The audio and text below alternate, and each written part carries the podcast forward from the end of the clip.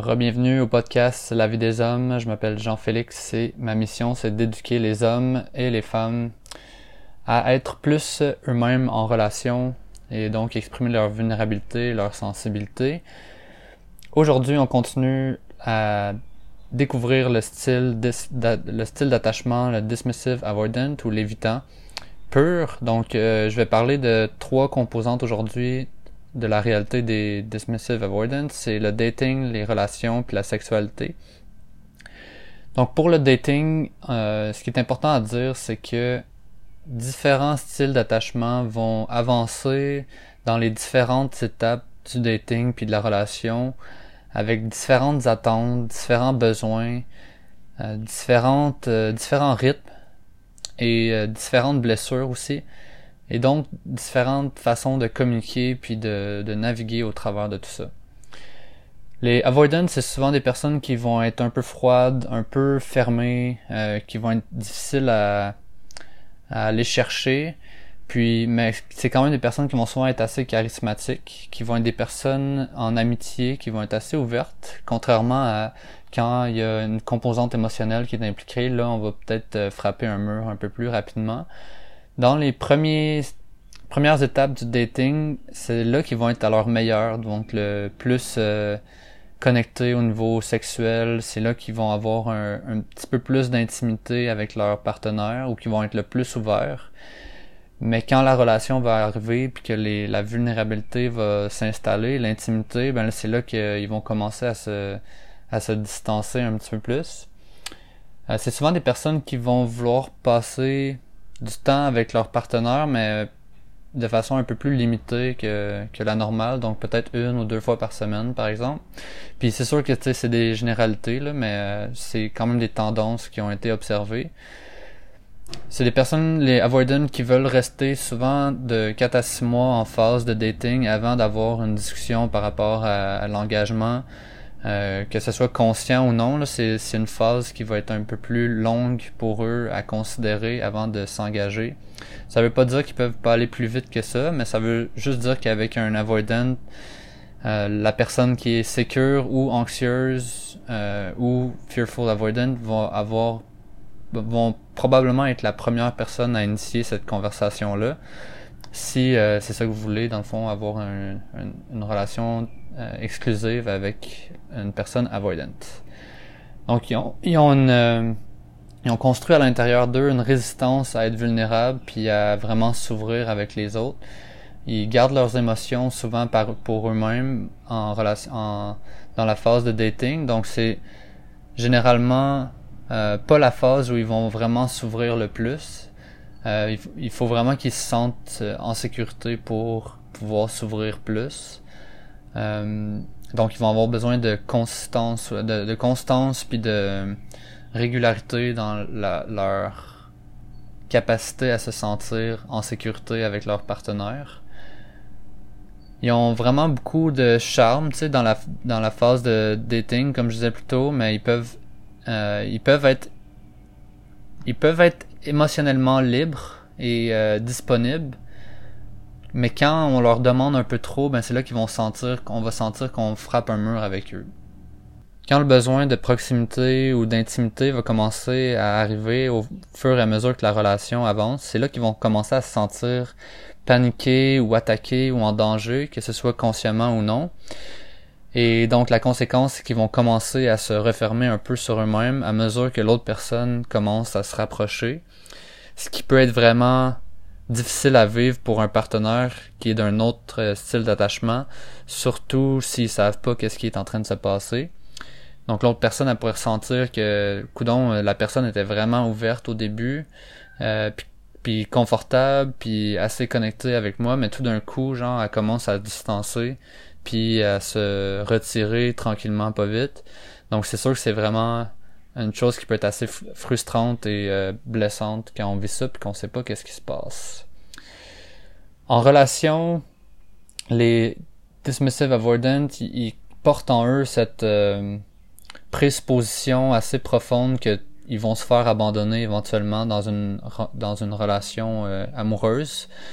Euh, puis même si c'est inconscient, ben c'est comme un mécanisme de défense qui est toujours présent Ils se disent même consciemment parfois que ça pourra pas marcher, donc ils vont trouver comme des euh, des choses qui justifient pourquoi ils se sentent comme ça puis pourquoi ils pensent comme ça. Euh, donc ils s'adaptent constamment à cette possibilité-là de se faire rejeter ou abandonner.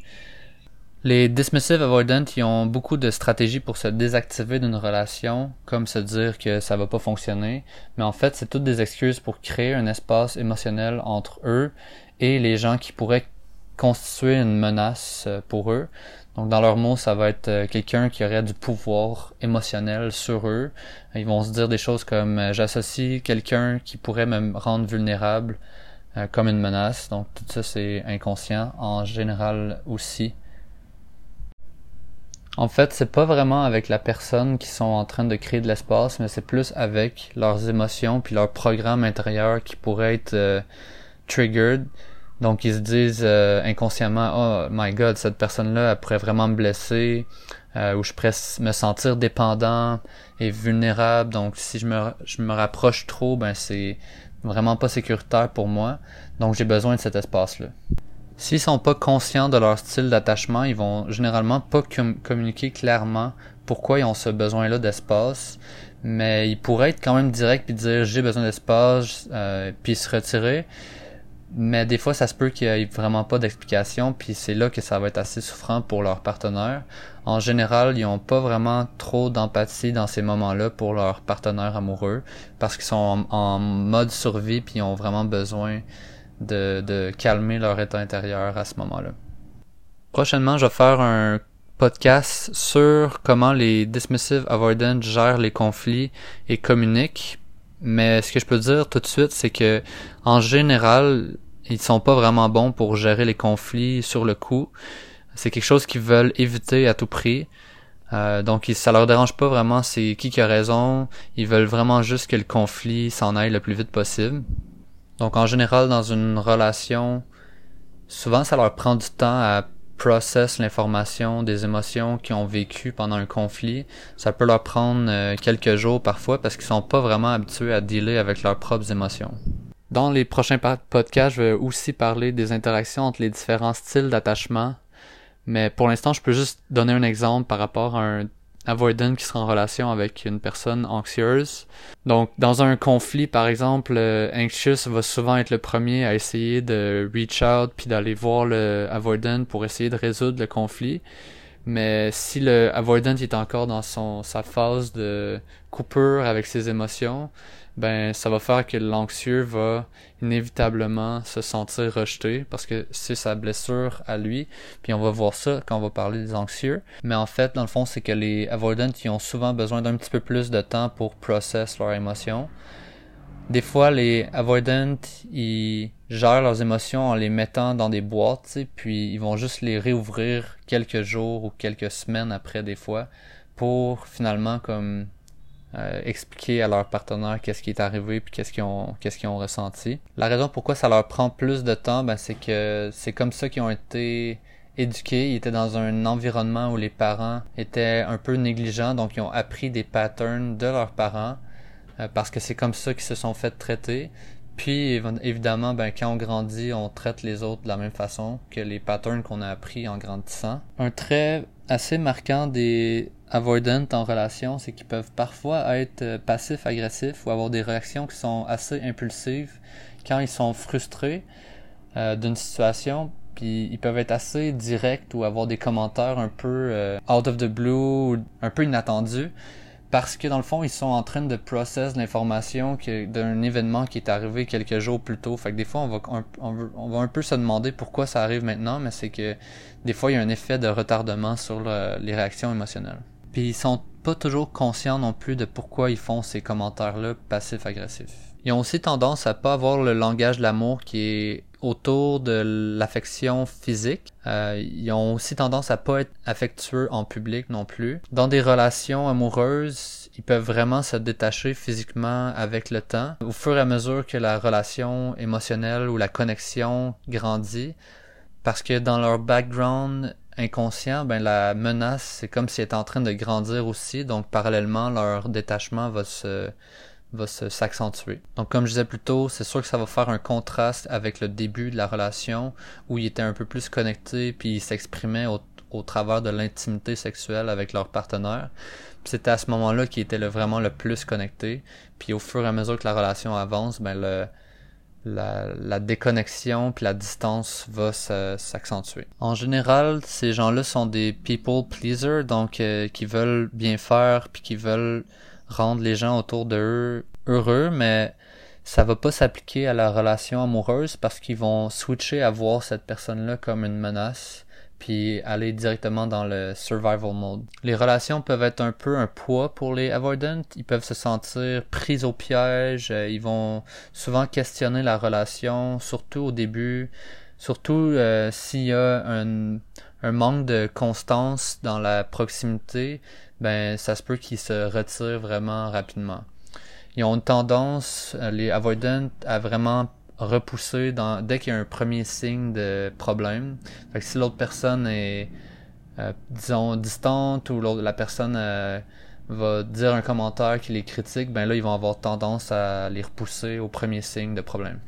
Les avoidants vont souvent associer la personne même avec qui ils sont en relation avec certaines émotions négatives parce qu'ils sentent que les peurs sont en train de monter. Puis l'intimité, ben ça trigger ces leurs blessures profondes euh, qui ont été instaurées dans l'enfance. Maintenant, on va parler de la sexualité du dismissive avoidant. Donc, en premier lieu, la sexualité, ça a une tendance à refléter nos blessures profondes puis nos expériences qui n'ont pas été guéries parce que le sexe, ça nous rentre profondément dans l'intimité puis dans la proximité. Donc, les choses qui agissent comme des barrières à l'intimité, comme les les souffrances ou les traumas ou les peurs, ben ces choses-là, ils deviennent vraiment obvious dans un endroit qui demande autant de vulnérabilité comme la sexualité. Pour les avoidants, les émotions ou les traumas principaux, ben c'est le shame puis le donc la honte puis le sentiment de pas être adéquat ou de pas être assez ou d'être un peu brisé. Il y a comme certaines associations qui sont présentes dans l'inconscient dans des moments de vulnérabilité comme la sexualité dont je ne suis pas en sécurité. Donc quand on n'est pas en sécurité, on est vulnérable. Si le avoidant pense qu'il est vulnérable, il va se dire qu'il est faible.